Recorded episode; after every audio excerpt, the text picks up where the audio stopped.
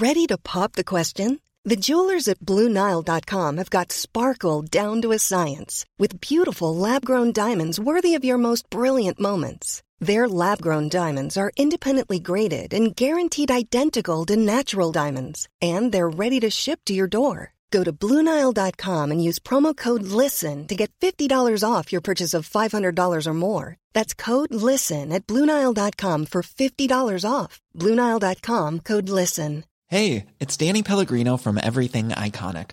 Ready to upgrade your style game without blowing your budget? Check out Quince. They've got all the good stuff shirts and polos, activewear, and fine leather goods, all at 50 to 80% less than other high end brands. And the best part? They're all about safe, ethical, and responsible manufacturing. Get that luxury vibe without the luxury price tag. Hit up quince.com slash upgrade for free shipping and 365 day returns on your next order. That's quince.com slash upgrade.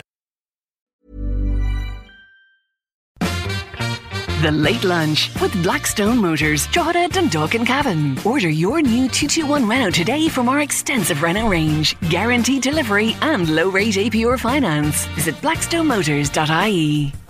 Welcome to Late Lunch on Daffodil Day in Ireland, the, the big fundraiser annually for the Irish Cancer Society. We were speaking about it yesterday on the show, and daffodils abound everywhere. You can donate online, but it's a wonderful day, and isn't the weather just gorgeous out there today? It'd do your heart good. Support, support, please, this very important day.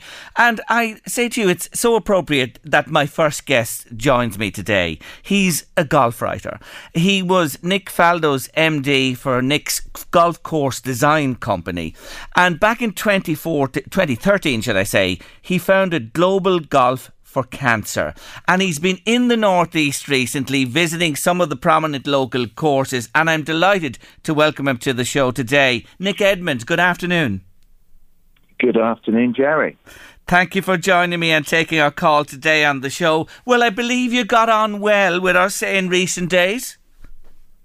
Absolutely, I did. Um, I visited seven of the golf clubs in uh, the northeast. You're right, from from um, Baltray and Seapoint down to, of course, via the likes of Portmarnock and the Island and Royal Dublin down to the European Club.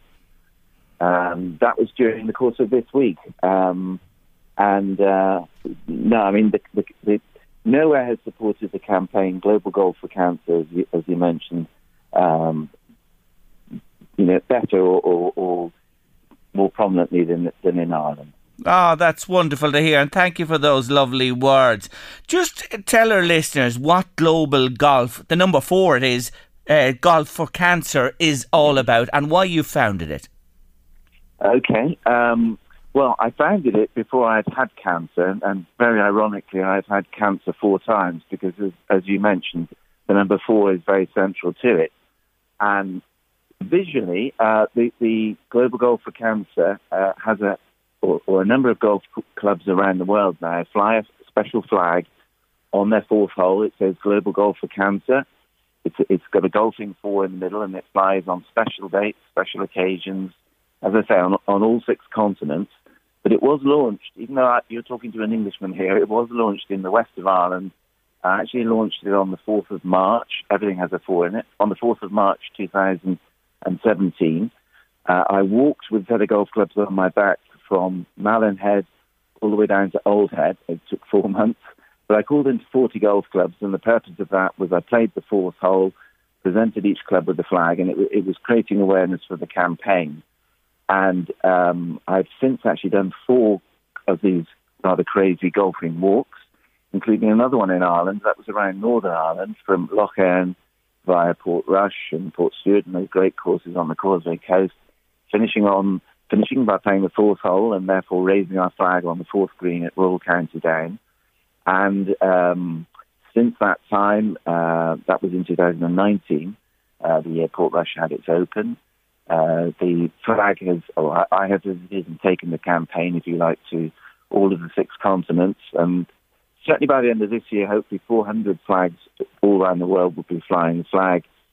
Flying it in honour of cancer fighters, but also uh, flying it uh, in support of various uh, great cancer causes around the world. And the reason, again, the reason I was back in, in Dublin and the East Coast area was because uh, have, having launched the campaign in the west of Ireland and also done a, done a walk all around Northern Ireland, I was very conscious that some of the some of the greatest golf courses in Ireland, of course, are, are in the Dublin and northeastern area, and so it was a, it was. COVID had stopped me visiting them uh, the last couple of years, but it was uh, an immense pleasure to visit them uh, this week. And, and, as you rightly say, today is a, is a, is a special day for uh, anyone fighting cancer. Yeah. Oh, look, it's a it's a wonderful story, and you do so much walking between the visits to these courses. Because I was watching a, a lovely promo video for uh, Global Golf for Cancer earlier today, and it is amazing to see uh, the effort that you put in. So you arrive at a golf course, you play the fourth hole on each golf course, and you leave a wee flag with them with the number four in it. That's the idea to up the profile, and people come to you and uh, support you. It's a real uh, your uh, uh, effort, isn't it, on behalf of, of, of your organisation? Yes, I, that's, that's a good way of putting it. I mean, when you think that there are 60 million golfers in the world, um, and I think it's about 35, 36,000 golf clubs, the, the, it's a very powerful industry. And I always mm. say to people that golf can fly the flag for a cause better than any other sport or any other organisation in a way. Not only are there as I say, 60 million golfers, uh, practically all of whom have some connection, sadly, with cancer, some, some relative, some friend uh, who has had to fight cancer. So you think 60 million people all doing more to help fight cancer, that's an, an, an well, an enormous global audience. And of all the sports in the world, say golf can probably do it. It's not just the numbers; it's the fact that it's the fact that when you stand on a, on a tee, when you play a hole, when you play the fourth hole, let's just say, the flag is your target, it's your goal. And it's very symbolic. A, flag is very symbolic of hope. You, you, you, plant a flag, don't you, when you when you climb a mountain, or, or uh, mm. some, some people even took it to the moon. But the point is, it is a symbol of, of hope. And of all the sports in the world, only golf really is it your target, your goal. Do you interact with a flag? Um, so you can literally fly the flag for the cause, whereas in whether it's football, rugby, hurling, whatever sport you, you think of, flags tend to be around the periphery, whereas a flag is central to golf. So, as I say, golfers are in a unique position to to fly the flag for cause and, and indeed to fly the flag for cancer fighters. Yes, and the number four, to come back to it again, of course, we know the fourth hole, par fours, a lot of par four holes uh, uh, on golf courses, nine or 18 holes as well. And the, the, the serious fact is that one in four, and the number four is likely to be affected by cancer during our lifetime. So the four is really significant. With raising this awareness, as you say, and your walks and with the flags and playing the holes and visiting the clubs, the money, you know, I see you can donate online at Global Golf, the number four, cancer.org. The monies, does it go into the particular areas you visit or how is it distributed then, would you tell me, please, yeah, Nick? That's a good question. And I think the answer is there are two ways. I mean, people often say, how much money has Global Golf for Cancer raised? And whilst obviously the focus at the moment is building this platform of clubs all around the world, so you could say the focus is more on awareness. Having said that, a lot of clubs around the world, I'll, I'll, pick South Africa for an example, where 20 clubs fly the flag. They support a, a, a wonderful local cancer charity called Cupcakes for Kids with Cancer.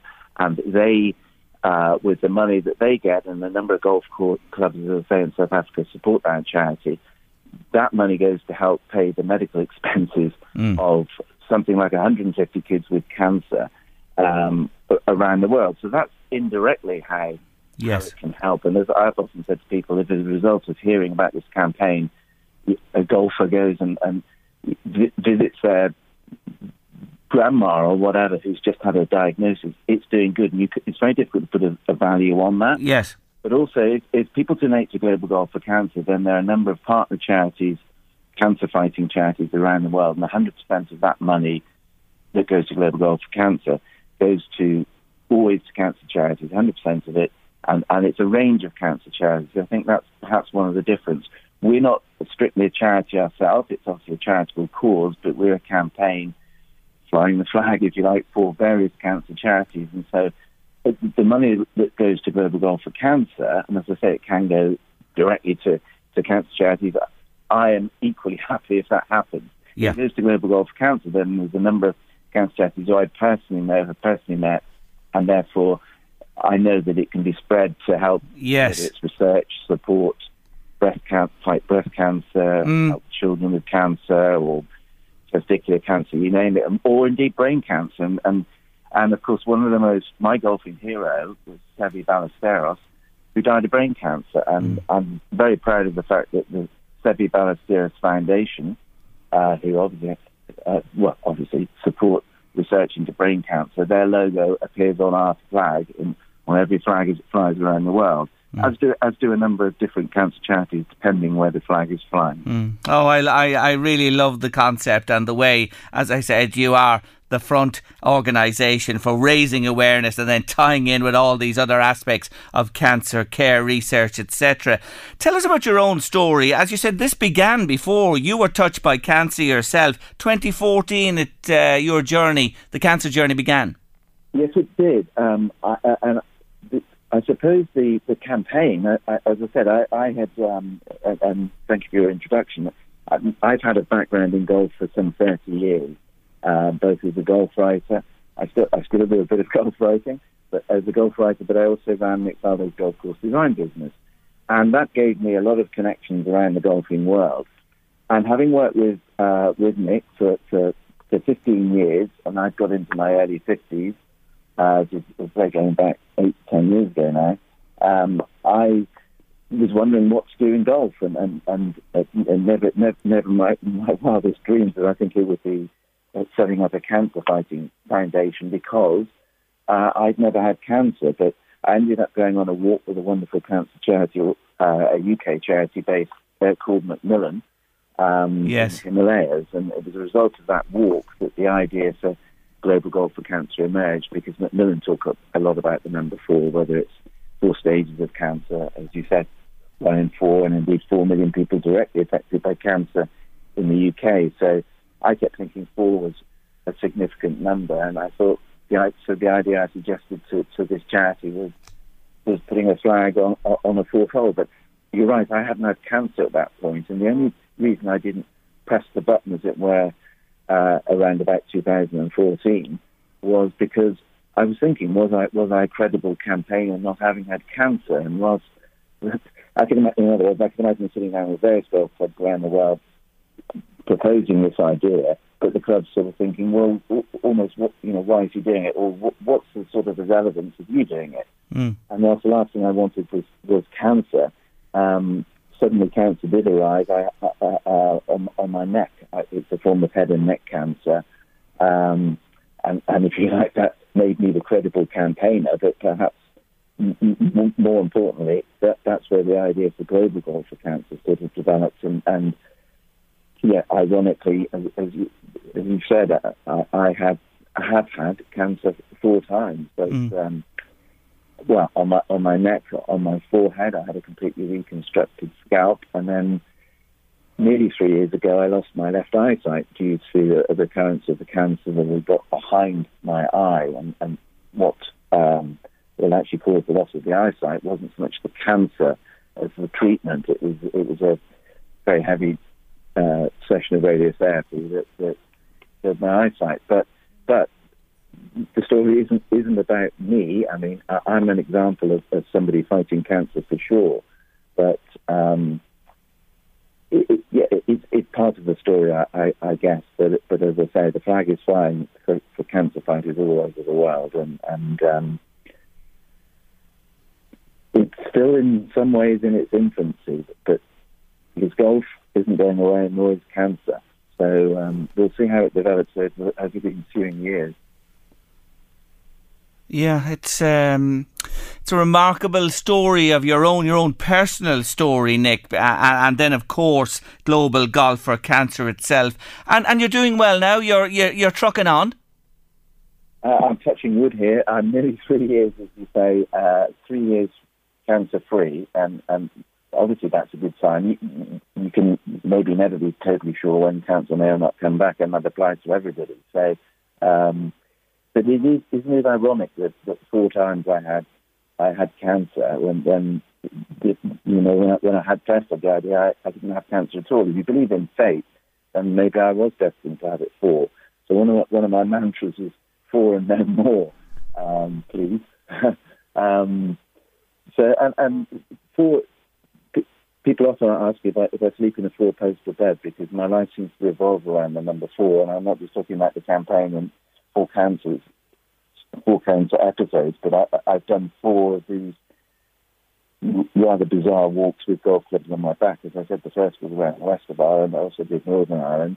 I did a walk in 2018 from uh, from Turnbury to Dornoch in the north of Scotland via St Andrews. Again, it was it was it was about. I didn't do it just to play some of the some of the finest golf holes around the world. I did it to bring attention to the campaign. Mm. And um, again, one of my one of my mantras is stories create awareness, and awareness creates action and support. And uh, I guess the idea of a, a, a chap approaching 60, wandering from, from Turnbury to Dornoch via St Andrews, created a story. Um, and as hopefully will the fourth walk, which I only completed just before Christmas, um, which was a walk along the Camino in northern Spain.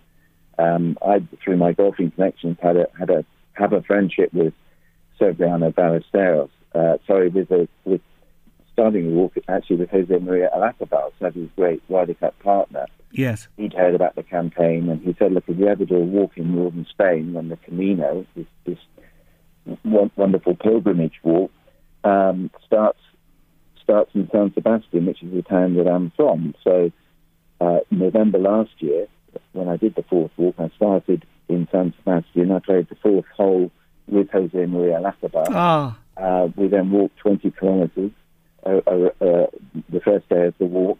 At the end of that day, in fact, we played a second fourth hole together at the golf club he had designed.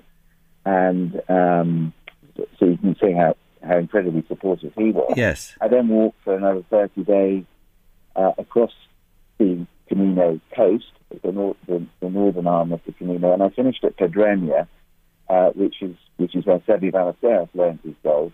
And I, I had the privilege of playing the fourth hole now with, with his son Javier and with his with Seve's brother Manuel. And um, we played the fourth hole together, raised the flag, and as I say, that was the, that was the story of the fourth. Yes, oh, marvelous, marvelous, and and the buy-in from the Seve Foundation, as you mentioned earlier, it's understandable, and all the big connections there. Well, look at, I wish you well on your next adventure. Thank you for visiting us here in the northeast, because I know they were delighted to see you in County Louth Golf Club and Seapoint uh, beside us here over the last few days. You did play, you left the flag as well, and you have raised the awareness on this special day in Ireland that is uh, Daffodil day here. Nick, thank you for talking to us, and I wish you well in the future.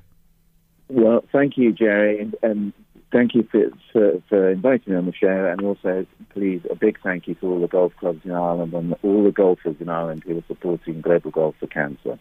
Greatly appreciated. Thank you, Nick, and uh, thank you for what you're doing for all the people who are going through the cancer journey at this point in time. Take care, Nick Edmund.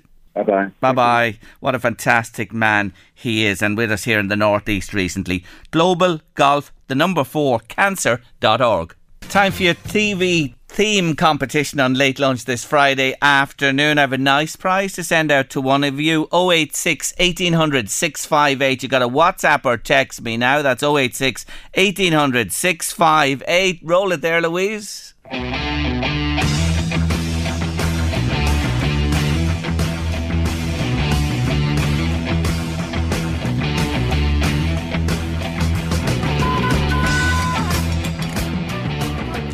Ah, it's a giveaway today, Louise. You know that one yourself. Don't say it. You know it yourself. Don't. do. do, you, do you know yeah, it? yeah. Do you know it? Yeah, yeah, yeah. Um, yeah, it's a, change. it's a giveaway. A famous, famous TV program from the. Uh, well, from a long time ago and uh, up to relatively recent times too. What is the uh, show we're talking about there? That TV theme is from 086 1800 658 is what we're looking for for you to send your answers to. Were you watching The Apprentice, Louise? I watched the last part of it. I did. Did you? I did. I Ah. actually switched it on. I remember you saying it was on. I said, mm, I'm going to watch watch it here. What did you make of it? What did you make of it? Did you think? Uh, th- I think the right person won. Yes. Yes, I did say yesterday that I had a feeling he might go for the pajamas, but if you, yesterday on the show Pajamas I did say they were shocking. I did say yesterday that Harpreet was the one he should pick because she was much better through the series, more dynamic, and he backed her. And when he pointed, "You're hired," I was really delighted when he did, you know, to pick her. Anyway, yeah, that's uh, only. Um, Apprentice Part 1 this year. The series is over, but he's back in the usual slot from September time to Christmas, you know, on the run in. Is there any reason why the extra? Yeah, you see, with missing, there was no apprentice for two years. Okay. So they did one, you know, and it's it's it's done well this springtime again for them. But I honestly think the candidates this year, they were brutal. I know they were the worst. They were the worst fourteen I think that I've ever ever seen. To in, do a in series where at the very end, if they're all brutal, no, they're all fired. Nobody's hired. Nobody's hired. Yeah, he keeps his money. He keeps his two hundred and fifty thousand. anyway, he's invested in, uh, as you see, uh, treats or uh, you know Desserts. desserts and things like that. And good luck to Harpreet. He's a deserving winner. Coming up after two, it's Book Club with Irene Gahan, but taking us to news and weather at two. Classic. Only you from Yazoo. Now it's time for Book Club on Late Lunch, and I'm delighted to say this month joining us and stepping into the breach is the wonderful Irene Gahan from Academy Books. Hello again, Irene. Good afternoon, Jerry. How are you? I'm really good. Thanks for joining us on Book Club today and selecting three absolutely wonderful books for us. Begin, please, and tell our listeners what is your book of the month? Well, our book of the month is The Raptures by uh, Jan Carson. And it's very, very popular. It's her fourth novel. Um, it's getting an awful lot of really, really good reviews. So we selected it for book club for this month.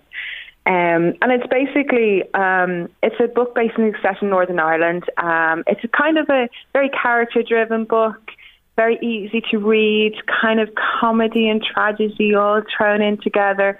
Um, and it's kind of one of those um, nice reads, you know, that kind of way. I mean, it is tragic. There's a little bit tra- there's tragedy in it, but it's very, very nice. So it's set in the 1990s um, in a small town just outside Belfast. So obviously, there's a lot going on in the community and culturally. Um, but it's basically about a, an 11 year old girl called Hannah who's just finishing kind of primary school and going into secondary school.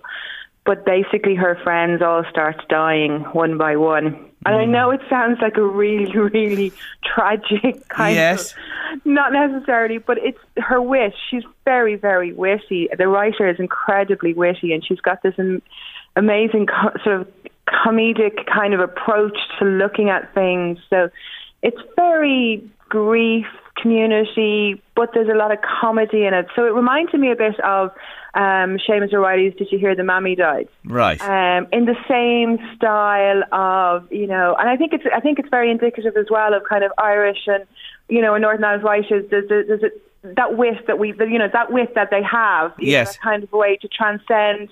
Things are terrible, but yes, I know what you mean.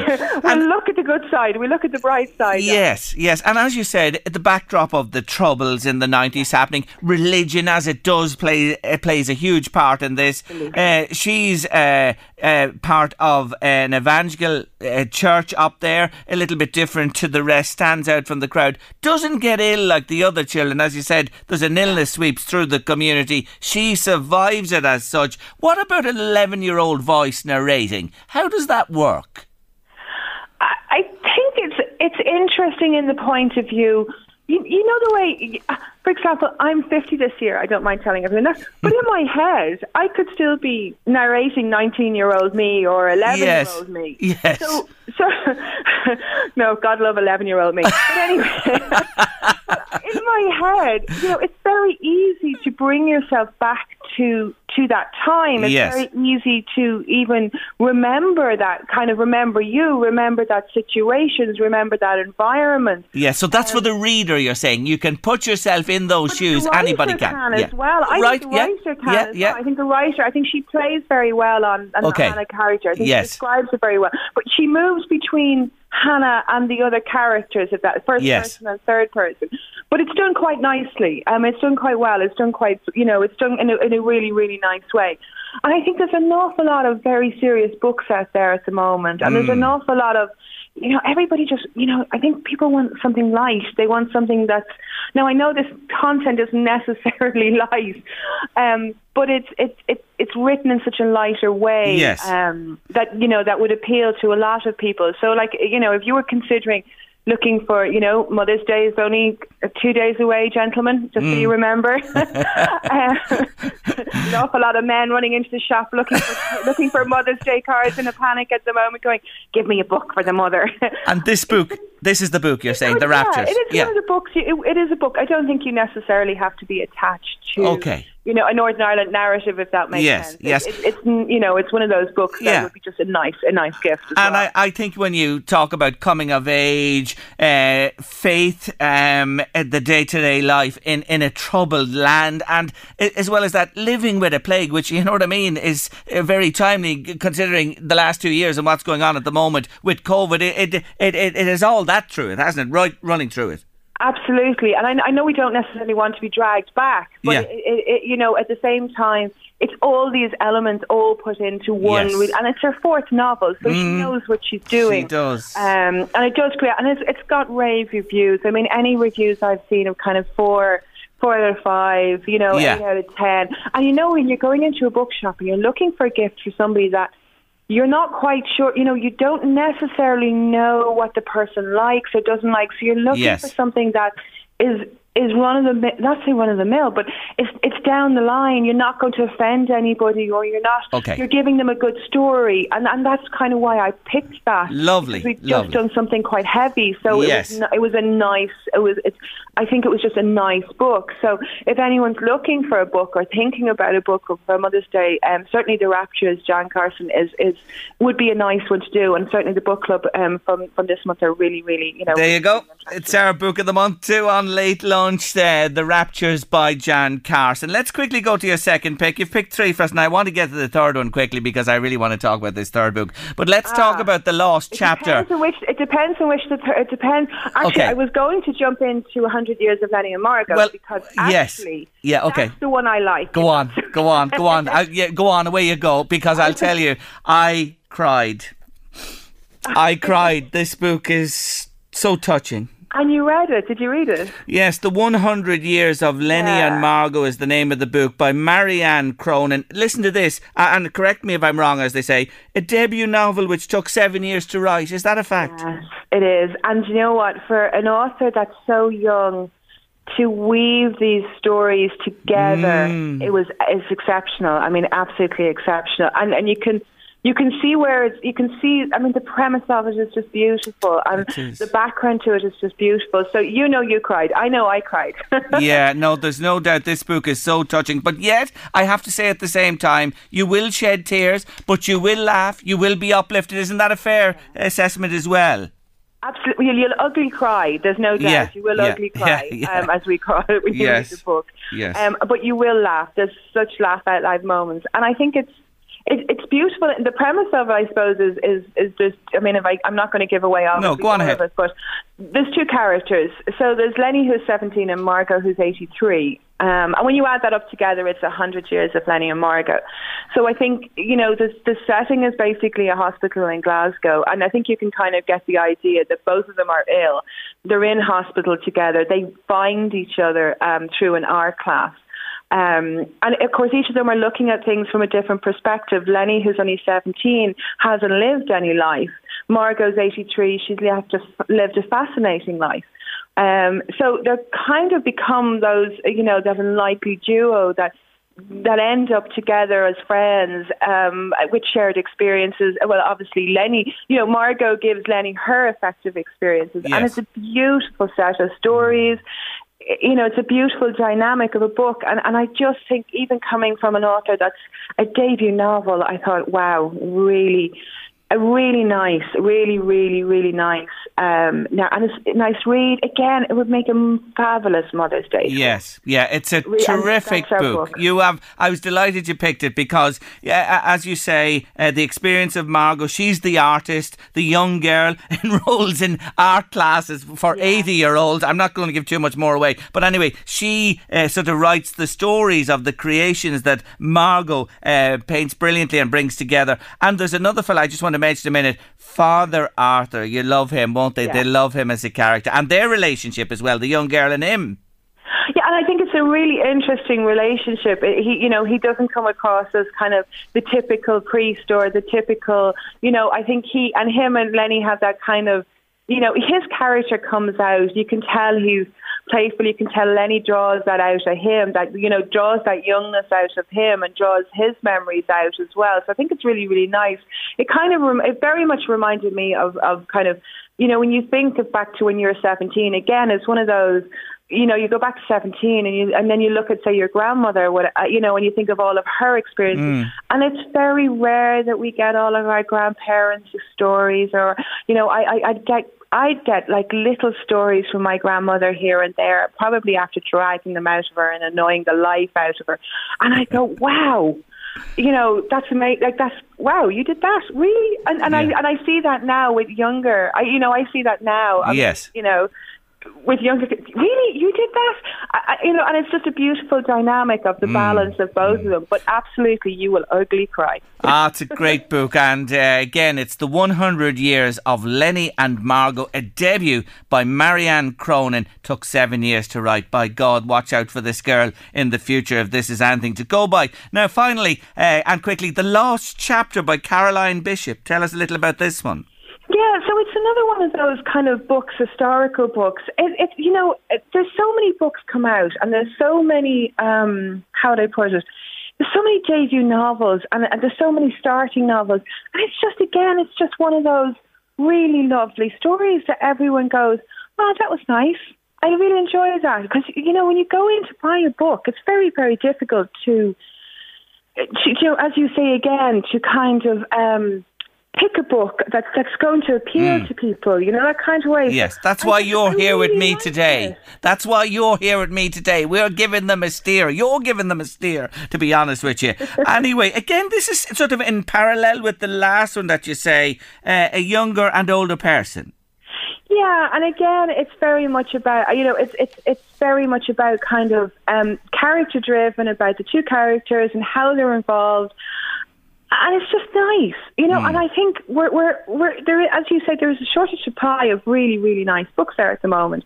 Um, and it's again, I love books about books. You see, so Yes. and I love books about you know there was a twist to it and there was something missing and something had to be done. I- You know, and I love that kind of character driven style Yes. um, aspect to you know aspect. So from that perspective, I'd, I'd really recommend it as a really nice read. Yep. Um, again, it's another. Like, and there's so many beautiful books, and people are coming in all morning going to us. Oh, I've got to get a book from the mother or the grandmother. I mean, like you know, there's there's some lovely books out there, um, but they're the same. You know, they're they're so. For example, the Paris Library would be really, really popular. Miss Benson's Beetle would be really, really popular. Yep.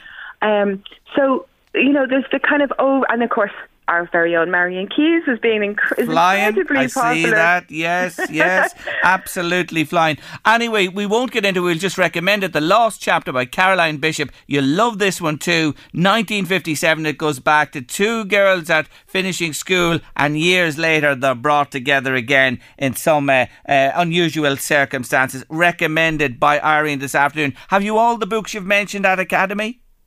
Of course, we do. Ah, good on you. Mind you, mind you, there's an awful lot of uh, there's an there's an awful lot of uh, book buying for Mother's Day, which Yes. is great to see. So you better jump now and get your purchases done well in time. But Academy Books in Southside, on the south side of Drogheda, Southside Shopping Centre, have the books we've been talking about today. Before you go, I just want to say one thing.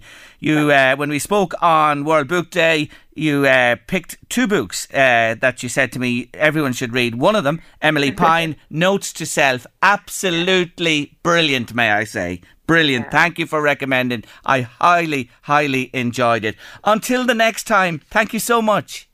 Absolutely. Take care. Enjoy Take the care. weather. You too. That's uh, she's brilliant, isn't she? Knows her books inside out, and we're grateful to her uh, to step in today for Margaret and Book Club. Irene Gahan from Academy Books with her recommendations. It's time for your comedy on Friday, and it is Mother's Day, as Irene mentioned. On Sunday, all mammies will be spoiled. They can put their feet up. They won't do any cooking or housework on Sunday. Ma, yeah. Anyway, they should be spoiled on Sunday. And uh, with that in mind, uh, for our comedy today, who is Ireland's most famous mammy? Agnes Brown is. And I'm going back to her because I just love this. You know, Maria and Dermot, Dermot is our son, Maria, the, the wife to be, are having relationship problems. And Cathy, Dermot's sister, is training to be a guidance counsellor. Ah, we let them take up the story from there. Here we go. Picking counselling. No counselling in my day. You must be joking. Me and your father had a problem. We couldn't run off to a counsellor. No way, Jose. We sorted out ourselves, like adults, into a room on our own. And I knocked the shite out of him. we didn't need a counsellor. We needed a book and referee. Well, we're nearly ready to get started. Oh, don't mind me. I'm just a fly on the wall. A fly on the wall.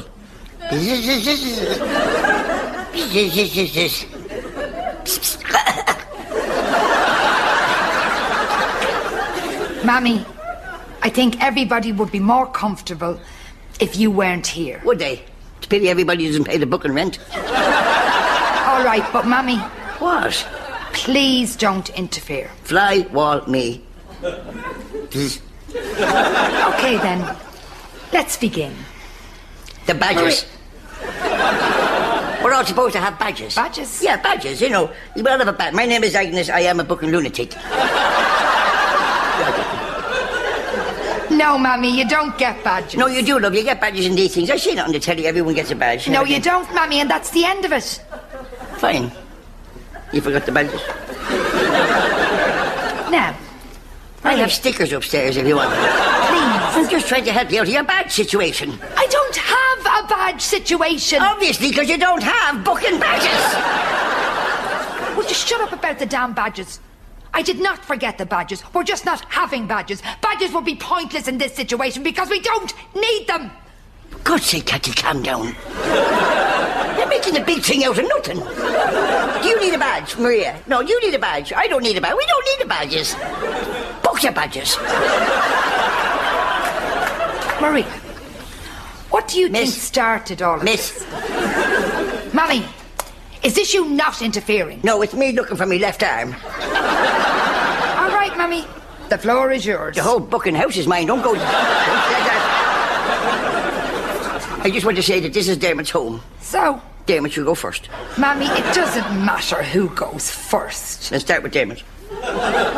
No, Mammy, I will not start with Dermot. Now, if you don't mind, there's a system for doing this. Is there? Then how come it doesn't matter who goes first? I beg your pardon? You can't have system and doesn't matter in the same sentence. Imagine if that was a system for flying aeroplanes. And the pilot coming into land. Oh, excuse me, Captain. Captain, whatever your name is, because we've no booking badges. Are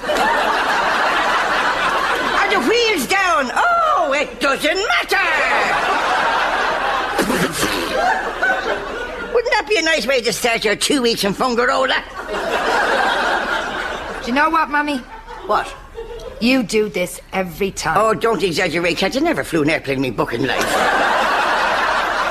You everything up when I try to do my own thing. Oh, you're getting paranoid. Am I? Well, what about Teddy Brannigan?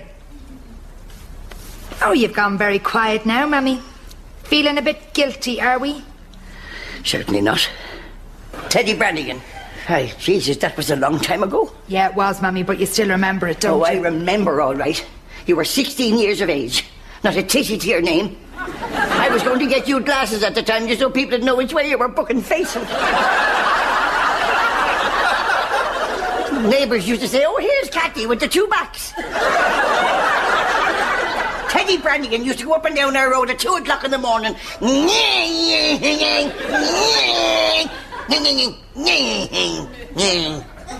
If you ever got a motorbike, you'd be booking dangerous. and you running behind them with the helmet on you. I was in love. Love my arse. What would you know about love at 16 years of age? Especially to a tug like that. He was not a thug. He was a tug. He walked around this place like a hard man. Mammy, if you had your way, I'd never get a man. Well, it would help if you'd stop and electrocuting them.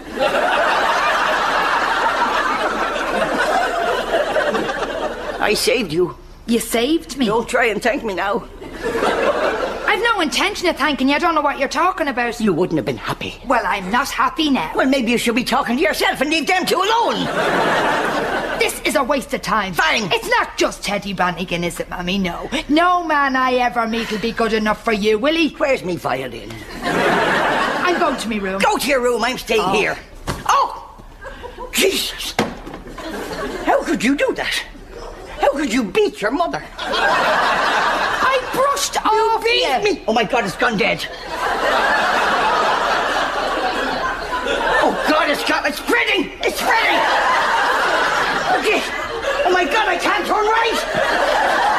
Oh gee! Cathy! Everything's going left! It's a spasm! Gee!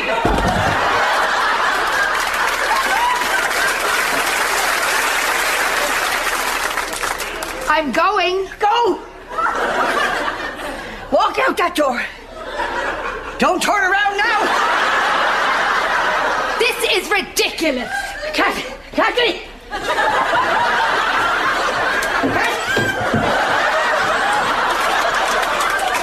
Cathy!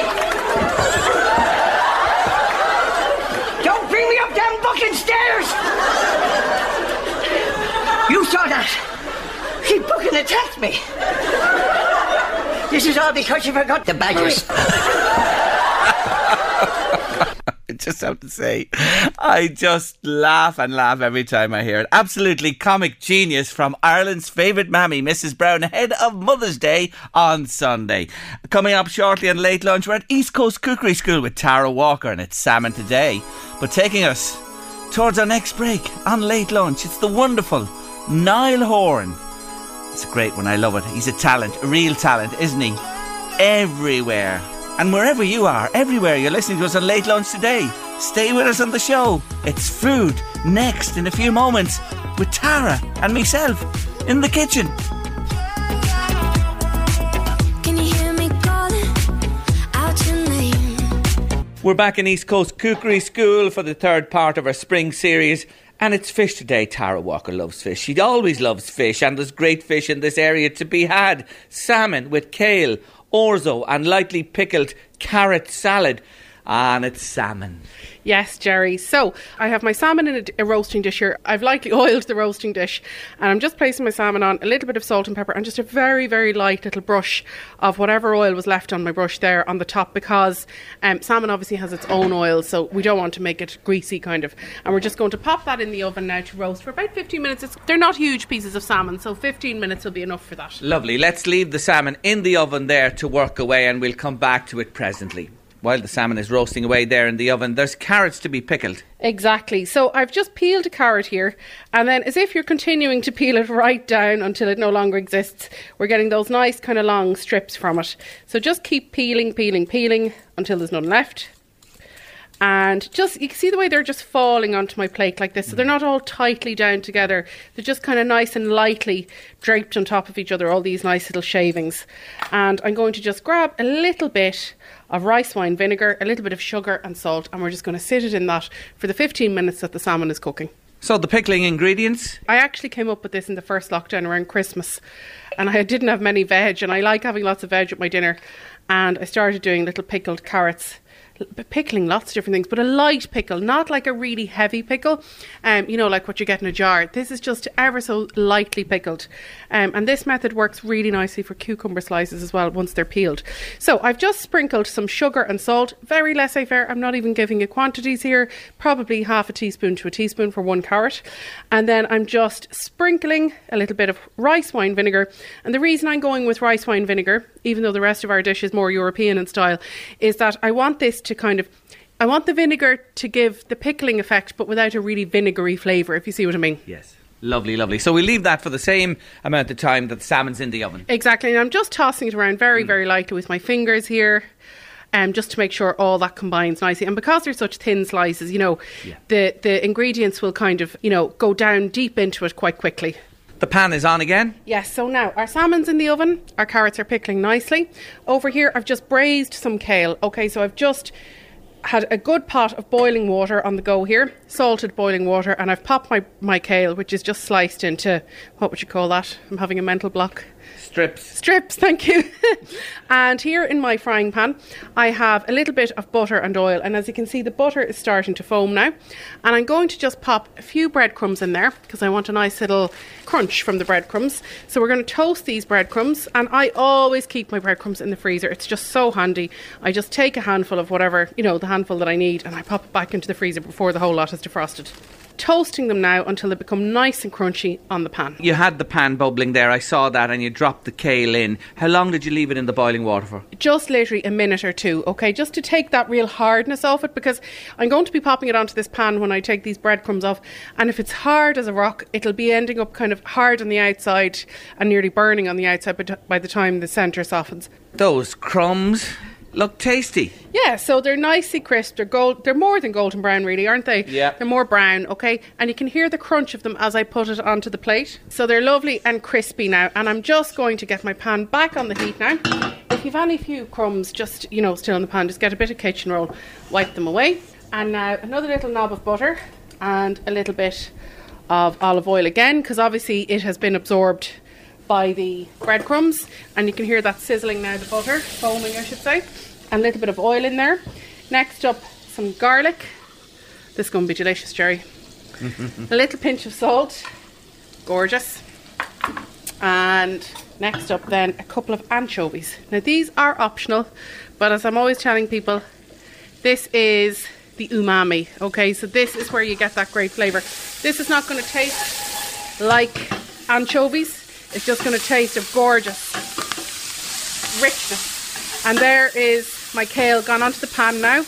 Gorgeous. Little squeeze of lemon in. And that'll create a bit of steam as well. Lovely. And let's get that served up now with our salmon. Well, that just came together there in jig time. I can't believe how quickly. But you see, all the prep is done. Yes, but as I said to you, Jerry, this is my favourite way to cook. I'm making it up as I go along. and this again is another dish exclusively and first time out there on late lunch this afternoon. Exactly, Jerry. I think it's time you had your own unique dishes. Thank you, Tara.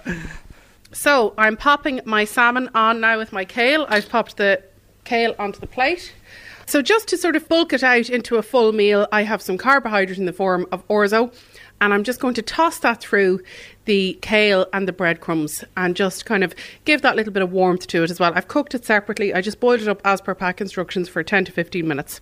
I'm sprinkling some of my lovely breadcrumbs over my kale, anchovy, and garlic mixture. So everything's very rich there, okay? So we've the richness of the anchovy, the salmon is rich, obviously, and now we're going to cut through all of that with this little bit of lightly pickled carrot. And then I'm going to just finish the whole lot with a little bit of flat leaf parsley. There we go. The garnish, it's lovely. I have to say, I have a penchant for anchovies. I really just love them. I could eat them till the cows come home. And I'm curious to see how they work here. As you say, the rich with the anchovy, the breadcrumbs, the kale, and of course, the pickled carrot as well. It's a very, very interesting combination that you brought together for us here. So there goes the garnish on just to finish it off. Like every top chef has to do at the end of a dish. You always do it. You always have your little garnish. It wouldn't be the same without it, would it? Seems like you're kind of making fun of me there, Jerry, as opposed to appreciating it. oh, I appreciate you. Don't ever think otherwise. I do. I am. I'm slagging you a little bit. Sure, I am. Right, so let's have a taste. So, the moment of truth, as they say. Let's have a little piece of salmon and kale and breadcrumbs. Do I have to have the piece of carrot? Yeah, yes. have a little bit. I must. Oh, isn't that just a marvellous combination? Made up live on air, Mm. according to what I could buy today. Really light again, like we've tried to keep these spring dishes. There's depth of flavour from the anchovies, and then, of course, the salmon is rich, and then we have that lovely top note of the lightly pickled carrots. Beautiful, beautiful. So remind us of the dish name again. So we have roast salmon with some kale with anchovy and breadcrumb, orzo, and a lightly pickled carrot salad. It's a winner, winner. salmon dinner for sure at East Coast Cookery School this afternoon. Tara, thanks a million. We're well on our way with the spring series. This is to be highly recommended. Tara, until the next time. I can't wait to return. Great to see you as always, Jerry. See you soon. Now, he joined us uh, a couple of weeks back at the start of the Lenten season to set the uh, scene for the six or so weeks ahead. And he's back with me today for a special reason because he's uh, now uh, entered the world of podcasting. Father Paddy Rush, parish priest of Monasterboice Tenure and Fieldstown. Welcome back to the show. Hi, Jerry. Good to talk to you. Thanks for the opportunity and uh, the plug there. Yes, podcasting. Sure, you're doing the same yourself. yes, we, we do it actually every single day. But I love yours because it's Patrick and Patrick. And tell me this was this something you had in mind when we talked last, or is it something that happened since? No, actually, we were just about uh, starting it, uh, starting to record at that time when we chatted last. I think our first episode went out on Ash Wednesday or Holy Thursday, or the day after. Ash Yes. Wednesday. Um, and uh, you know, I had been looking to do something like this for a while because the whole podcasting thing is very current. I'm a I'm an avid listener to podcasts. It gives you a chance to maybe catch up on something you haven't heard Mm. or get that wee bit of extra uh, angle on something. And I do have a wee collection of podcasts that I listen to. Normally, when I'm in the car or out walking, uh, I like to listen to podcasts when I'm doing that. No, it's Patrick and Patrick. We know you. Who is the other Patrick? Patrick Logue. Uh, Patrick Logue, yeah, is a, a very good friend of mine, first of all, and uh, Patrick and I have worked, uh, studied together uh, for over several years. And um, Patrick has got a great uh, mind for scripture. He loves scripture and has a great, I think, some wonderful angles on scripture. And anytime we talk, we often talk about, you know, between the two of us, we get very passionate about scripture and the Bible and so on. And I have often said when we were chatting together, I'd love to do something now that we could share with others. And uh, I asked him then uh, uh, three or four weeks before Lent started, I said, what about a podcast? And as he says in our first episode, he said, yes. And he, he nearly re- regrets it now, Jerry. but look at you're on the road with it and you're producing these. Th- th- They're virtually da- daily, are they, at this stage? We- We're doing a semi-weekly, so we'll maybe get uh, we record three or four Okay. at a go. Yes, yes, uh, yes. Uh, I'm I'm str- I'm trying to do the techie side of it, Jerry. Um, you know, it's a wee challenge for myself in a personal way, but also it's just something that I like to get to know. So I'm trying to kind of find out ways to record and to um, piece together, you know, Yes. edit. Um, so I'm using Audacity. I don't know, is it right to say a particular Yeah. uh, program, but I use Audacity, and I'm learning about that, and that's Mm. going to be something something There you go. You're learning a new skill as as well, imparting what you know and your interpretation of uh, the themes in the Psalms as well. Look, Paddy, and, and, and it, we know this anyway. Uh, church attendance is a big challenge for the church. Is this Uh, part of your thinking that you're trying to reach out and, would I say, laify the messages in the Psalms and Scriptures? Absolutely, Jerry. I think that's something. To maybe to reach out in a little way to maybe people who, who don't normally go to church, but who might be. You see, the thing about the Psalms for me and, and Patrick as well is, is they're, they're they're the words of ordinary people who are struggling to live up to what they believe about God, but then to equate that with what they actually experience in life, which can often be so different and so frustrating. And the Psalms are full of that drama. They're full of the words of despair and hopelessness and fear. And there's also joy and praise and celebration and love and commitment. It's, it's, they're, they're, they're just wonderful uh, pieces. And we can go, so certainly in church, they, they come between two readings. They come in the middle of Mass, which is full of words. And sometimes I think we, we, we overlook them. And uh, uh, hopefully, um, they will help us if we focus a little bit on them. And we wanted to do this little series during Lent as a wee Lenten exercise for ourselves, and then to share that with others. And people might uh, feel, well, sure, we got we got a wee bit deeper into this, or a wee bit deeper into that, or we we didn't know that's what that meant, or we didn't know that you could see that in that particular piece of scripture. You know, so Yes. it's, it's to try. We don't want it to be too serious. We want it to be light enough but also interesting enough and short enough. They're they're only seven eight minute pieces each Yeah. time, so Mm. um, it's to really try and get people uh, give people a little opportunity to delve deeper and to see some of the life that's there in the Psalms because they are.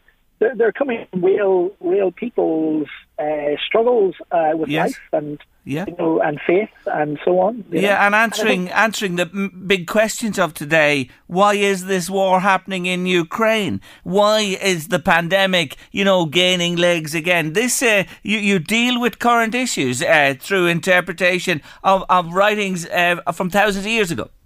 Absolutely. I, I think they mirror something of our world because they, they're human. They come from human. They were written by men and women, uh, all, mostly predominantly men, unfortunately, at that time, but they were written because of experiences that were lived. Uh, and we're, we're, you know, we are. We are participants in life. We can't step aside and let it all happen beyond us. We, we get into it, and uh, because we get into it, uh, it challenges life, challenges our values, it challenges our views, it makes us, it disturb, disturbs us, and it also, and we hope that maybe this is something that people will get. It, it comforts us. There, Mm. There's comfort there, and I think what we're trying to focus on is, is just something to help people to to know that even in our in the midst of all that's going on, that uh, God is present, and we see that Jerry. We see that this weekend in in the, the people who are coming to, to offer their homes for Yes. uh, strangers, and we see that in people who are willing to give money to help. And in our own parish this weekend, we're we're having a bring and buy sale at Drumshallen Forge on Sunday afternoon from two thirty to five thirty for Ukrainian the support of the Ukrainian uh, struggles. You know, Yes, yes. so I think everybody's touched. Yep. Everybody's affected by this.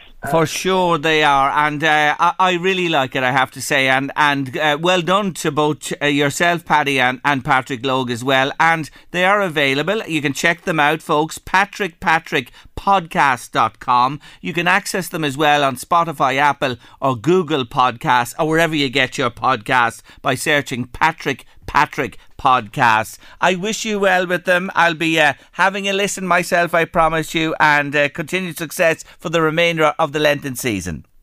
Jerry, thank you very much, and thanks to everybody. God bless you. Take care, Father Paddy Rush there, wonderful man, uh, PP of Monasterboice Tenure and Fieldstown. Let's reprise our Friday TV theme.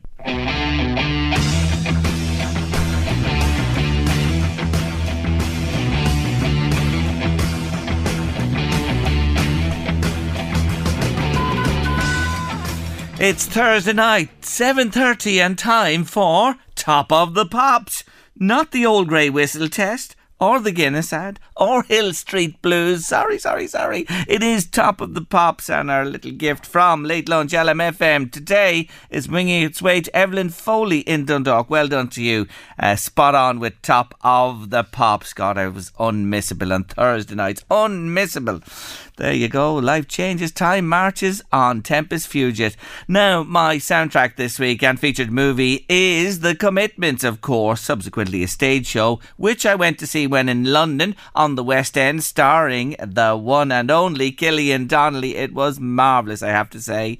But in terms of the soundtrack of the movie, my song today I picked is probably the featured song from the movie. It was written and first recorded by Mac Rice uh, and released in May 1965 by Sir Mac Rice as the artist. It gained greater popularity, however, when Wilson Pickett covered it the following year on a single version that was also released on his 1966 album, The Wicked Pickett. Rice's version made it to number 15 on the US R&B charts in 65, but Pickett's climbed to number 6 on the same chart and number 23 on the popular chart in 1966. It made 28 on the UK singles chart round about that time as well.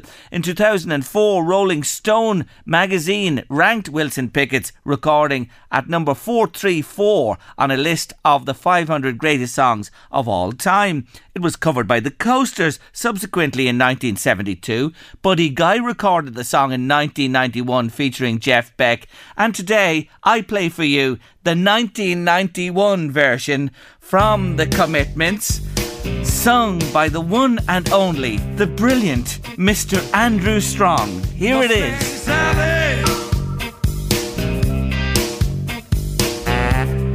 Guess you better slow than Mustang.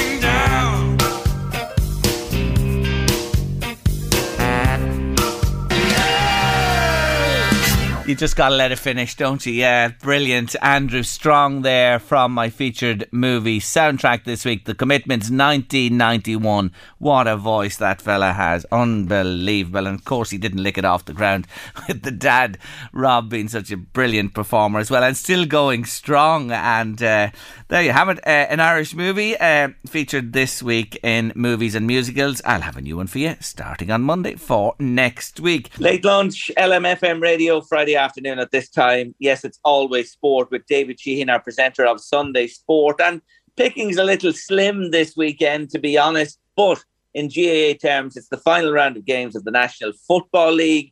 And David, the big show in town is certainly Louth and their trip to Wicklow. Now, this game might have been a sort of pushover for Louth maybe uh, just a few weeks ago, but Wicklow have something to play for. Yeah, Wicklow fighting for their lives at the bottom of Division Three and, and, got a win last week away to Longford, which maybe a lot of people wouldn't have expected. But you know, Jerry, if you had given Louth the opportunity to go down to Wicklow in their last game of the National League, knowing that a win would, would guarantee them promotion, in fact, a draw as well, um, they would have snapped your hand off. And I was thinking about it earlier before we, we started talking.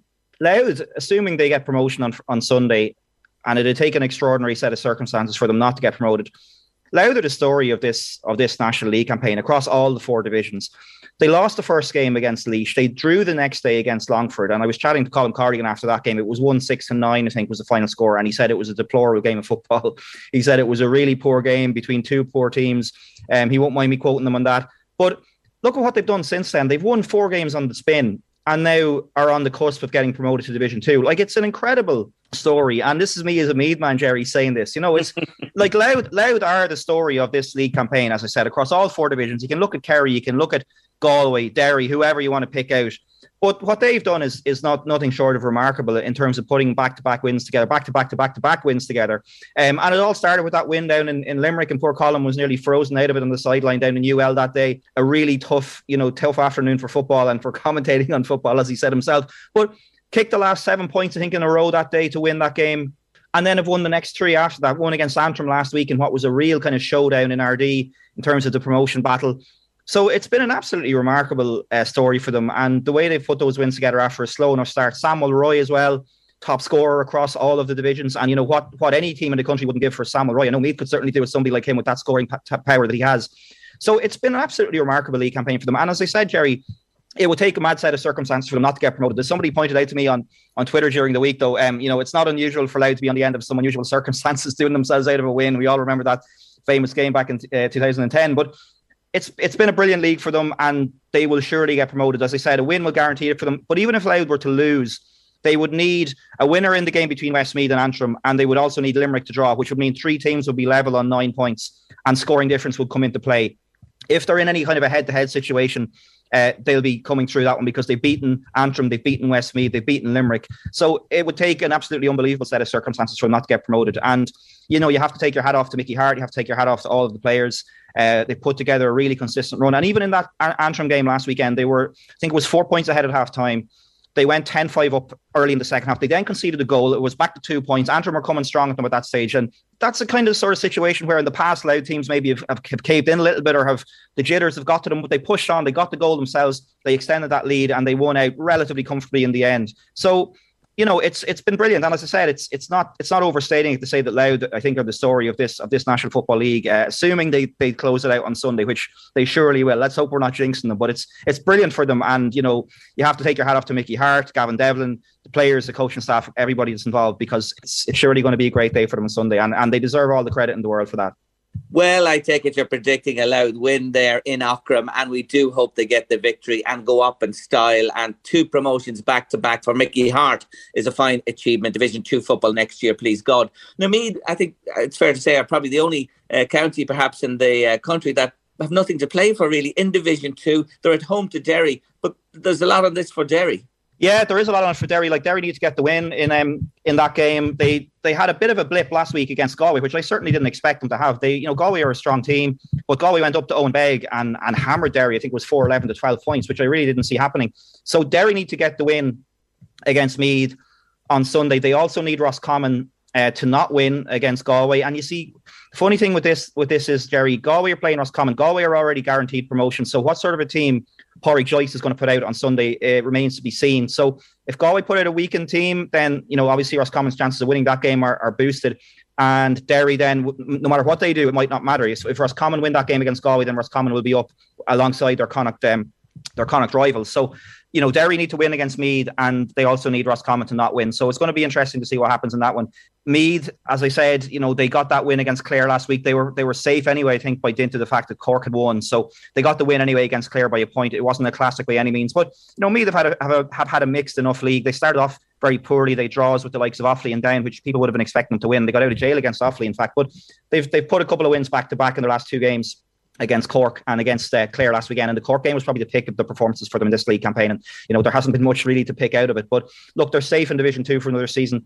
They'll be hoping to finish with a win in Navan on Sunday and bring the curtain down on it and go into the championship with a little bit of confidence. But, you know, it's all really about Derry and what they can do and if they can can squeak through and get a get second place there. But it's certainly, look, it's going to be an interesting game. And I think Meath, in front of their home fans on Sunday, will want to kind of go out of the league with a bit of a bang and put in a performance. Sure thing, and let's hope they do. Now let's uh, switch to soccer, and it's international soccer in focus this weekend. Ireland with two friendlies at home. Belgium are the visitors uh, tomorrow, Saturday, and then they play Lithuania uh, on Tuesday next. Belgium, unfortunately, not sending over a full squad by any means. It's a B Belgian side. But for Stephen Kenny and Ireland, these games important steps towards the next championship. Yeah, they are, and I mean, you know, they've they've brought in uh, a bit of local interest in the fact that Jimmy Dunne was called up yesterday. Um, you know, the good and dark man, and we've we've spoken to him on Sunday Sports several times. An absolute gentleman. I was delighted to see Jimmy getting called up. They showed that the, the FAI put the video of him up arriving at the hotel. He looked like he just gotten out of bed. He must have got the call uh, late enough on. But yeah, he was coming in to replace uh, Lenihan, of course, a Meath man. So a Louth man replacing a Meath man in the Ireland squad. We always like to see that, don't we, Jerry? Um, but but yeah, look, it's it's it's as he said, as you said there, Belgium aren't going to be picking a. They haven't got their frontline players, but you know you can be sure that Belgium will still Belgium's second string will still be pretty strong. So I expect it'll be a big test. Um, a lot of tickets sold for. I think there's going to be a good crowd at both of the games, the game on, on Saturday and the game against Lithuania next week. So, look, it's going to be another interesting exercise for Stephen Kenny. Uh, new coaching uh, member in there, and John Eustace, of course. Uh, so it's going to be interesting to see how he gets on and if he can, you know, uh, make some kind of impression on the team in the short time he's been there. But yeah, look, it's all as you said, it's all about building and, and building towards the competitive games. And uh, we think Kevin Kelleher is probably going to play because Gavin Bazunu is out, Mark Travers is out as well. So it's going to be a good opportunity for Kevin Kelleher to stake a claim to try and displace Gavin Bazunu, which would be no easy task. But yeah, I think it's going to be an interesting one for them, and he'll probably learn a bit about a few players and he can give a few lads a run and see how they get on. So yeah, looking forward to it. Certainly, it'll be nice to see how so a few new faces get on that Ireland team. Certainly will. David Sheehan presenting Sunday Sport on Sunday, double header there with uh, Louth and Meath in action in the National Football League. Make sure to join him on Sunday afternoon. But until Friday next, run about the same time. David Sheehan, thanks a million.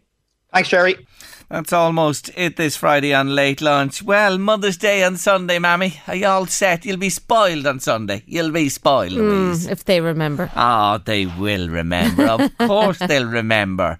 They will indeed remember on Sunday. And to my own mammy, who's also celebrating her Ah. birthday this weekend. Say a big hello to Mammy Patsy, who will be, I shouldn't really say, should I? But she's 86. oh, what a great woman. Patsy Walsh, happy birthday to you and have a great day. Birthday tomorrow, is it Saturday? Birthday tomorrow, yeah. Ah, fantastic. Enjoy and celebrate as well, almost coinciding with a double whammy for Patsy. Now, you make sure you look after her, her birthday tomorrow and Mother's Day Sunday. I know you will, and all the girls will. She's all girls, hasn't she? Five girls. Ah, listen, listen, listen. Patsy's maid. She certainly is. Anyway, to all mammies out there, have a lovely weekend and remember your mother and do uh, acknowledge them on this very special day. I know I give out about all these days, but I think a Mother's Day is one of the days that I actually like. Do I- you? yeah, yeah. Father's Not Day. Father's Day, me backside. Ah, no, you need a Father's ah, Day too. Listen, forget about that. The boys have it. The boys have the best in life. I have to say it, and there's no doubt about that. That is the way it is. Well, Anyway, sometimes they actually have to listen to us, so I do feel sorry for them an odd time. we must debate that someday and bring it in as a topic on the show. Anyway, to all mothers out there, enjoy your day on Sunday. Big thank you to all our guests who joined us during the week. Thanks indeed to you, our listeners who are with us along the way every day. We do really appreciate your company. And Louise, thank you for being with me and doing uh, what you do on this show. Couldn't do it without you. Thanks a million. And uh, we'll be back Monday with a brand new week of late lunch and plenty in the can already. And don't forget, if you want to get in touch with us with a story or a guest ever at any stage, late lunch lunch at lmfm.ie is our email address. Late lunch at lmfm.ie. Eddie Caffrey's coming next with the drive here on LMFM radio. Have a lovely weekend. Enjoy the weather. Get out there. It's to be fantastic. And do come back Monday for 1.30 for your late lunch. See you then. Bye. The Late Lunch with Blackstone Motors Drogheda Dundalk Cavan. Check out the new sporty and spacious Renault Arkana. Guaranteed delivery, low rate APR finance, and 48 hour test drive. Exclusively at Blackstone Motors. Visit blackstonemotors.ie. This Mother's Day, celebrate the extraordinary women in your life with a heartfelt gift from Blue Nile. Whether it's for your mom, a mother figure, or yourself as a mom, find that perfect piece to express your love and appreciation. Explore Blue Nile's exquisite pearls and mesmerizing gemstones that she's sure to love. Enjoy fast shipping options like guaranteed free shipping and returns. Make this Mother's Day unforgettable with a piece from Blue Nile. Right now, get up to 50% off at BlueNile.com. That's BlueNile.com. Hi, I'm Daniel, founder of Pretty Litter. Cats and cat owners deserve better than any old fashioned litter. That's why I teamed up with scientists and veterinarians to create Pretty Litter. Its innovative crystal formula has superior odor control and weighs up to 80% less than clay litter. Pretty Litter even monitors health by changing colors to help detect early signs of potential illness. It's the world's smartest kitty litter. Go to prettylitter.com and use code ACAST for 20% off your first order and a free cat toy. Terms and conditions apply. See site for details. Even when we're on a budget, we still deserve nice things. Quince is a place to scoop up stunning high end goods for 50 to 80% less than similar brands. They have buttery soft cashmere sweaters starting at $50, luxurious Italian leather bags, and so much more. Plus, Quince only works with factories that use safe, ethical, and responsible manufacturing. Get the high-end goods you'll love without the high price tag with Quince. Go to quince.com slash style for free shipping and 365-day returns.